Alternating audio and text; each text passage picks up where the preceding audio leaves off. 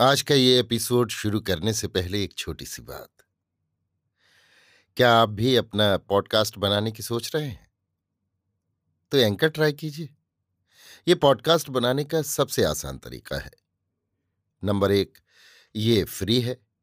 Number दो, इसमें कई सारे ऐसे टूल्स हैं जो आपको अपने फ़ोन और कंप्यूटर पर रिकॉर्ड और एडिट करने की फैसिलिटी देते हैं। नंबर तीन आप अपने पॉडकास्ट को डिस्ट्रीब्यूट भी कर सकते हैं, जिससे इसे स्पॉटिफाई और दूसरे प्लेटफॉर्म पर सुना जा सके। तो डाउनलोड कीजिए फ्री एंकर ऐप या विज़िट कीजिए एंकर डॉट एफ़ पर अपना पॉडकास्ट स्टार्ट करने के लिए। ये तो थी एक छोटी सी जानकारी, और अब शुरू करते हैं एपिसोड का सिलसिला। तो आज के एपिसोड में लीजिए सुनिए आचार्य चतुर्सेन शास्त्री के लिखे उपन्यास। सोमनाथ के एक सौ सोलहवें भाग कंथकोट की ओर को मेरी यानी समीर गोस्वामी की आवाज़ में। पाटन से नलकोट तक और आबू से झालौर तक राजपूतों की एक लाख तलवारें महमूद के स्वागत के लिए उतावली हो रही हैं। जब महमूद ने यह सुना तो उसका चेहरा भय से पीला पड़ गया।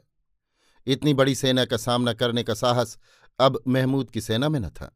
उसकी सेना में अनेक प्रकार के वहम और संदेह घर कर गए थे।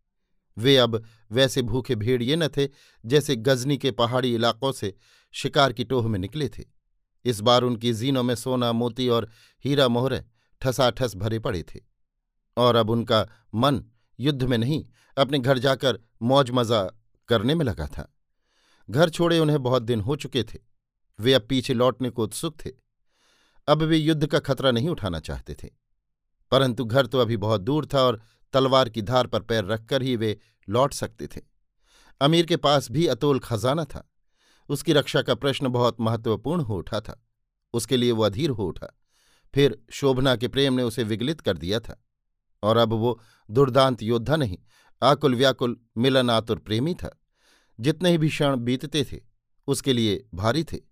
वो जल्द से जल्द भारत की सीमा को पार कर प्रेयसी का प्रेम प्रसाद पाकर धन्य हुआ चाहता था। इतनी बड़ी सेना से लोहा लेना आत्मघाती ही था।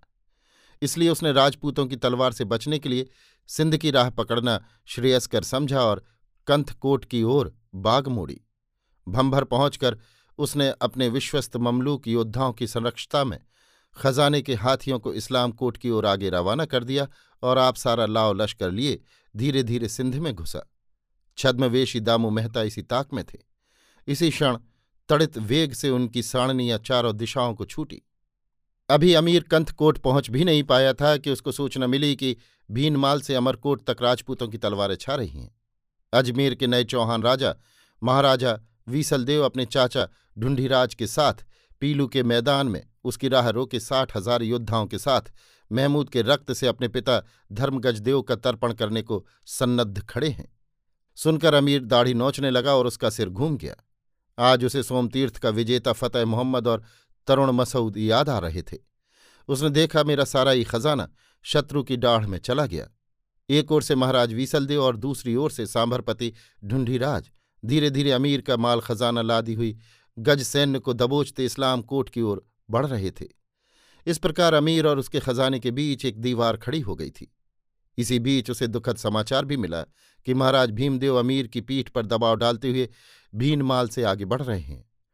अब तो अमीर को चारों ओर से मृत्यु, मुँह बायो से समूचा निगल जाने को विकराल रूप धारण किए निकट आती दिख पड़ी। अब यही नहीं कि इतने यत्न से लूटा हुआ उसका सारा माल खजाना छिन जाने का भय था। उसका तो सर्वनाश ही समुपस्थित था। वो पागल की भांति अपने खेमे में बफरे बाघ की भांति घूम रहा था।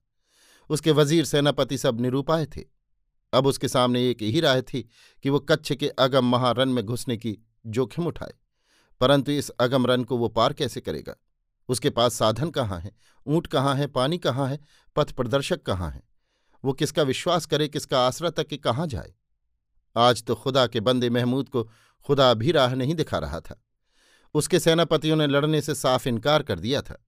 निरूपाय, अपने सब धन रत्न से निराश हो, वो पीछे भंभर की ओर मुड़ा। कच्छ के महारन में घुसने को छोड़ उसका किसी तरह निस्तार न था। बाग मोड़ने के समय उसने शोभना से कहलाया, खुदा का बंदा महमूद दौरान गर्दिश में है, वो आपको आज़ाद करता है। आप जहाँ जी चाहे, चली जाएँ। अब्बास अपने पाँच सौ सवारों के साथ आपकी रकाब के साथ है। परंतु शोभना ने जवाब दिया, ये रिहाई नहीं बेबसी है, मैं मंजूर नहीं कर सकती। आपकी इस मुसीबत में मेरा भी हिस्सा है। अमीर नामदार जब अपने उरूज और रुतबे पर हों और इस बंदनी को रिहाई देना चाहें तो समय देखा जाएगा। शोभना के इस जवाब से महमूद इस विपत्ति में भी बाग बाग हो गया। अभी आप सुन रहे थे आचार्य चतुर्सेन शास्त्री के लिखे उपन्यास, सोमनाथ के एक सौ सोलहवें भाग, कंथकोट की ओर को मेरी यानी समीर गोस्वामी की आवाज़ में।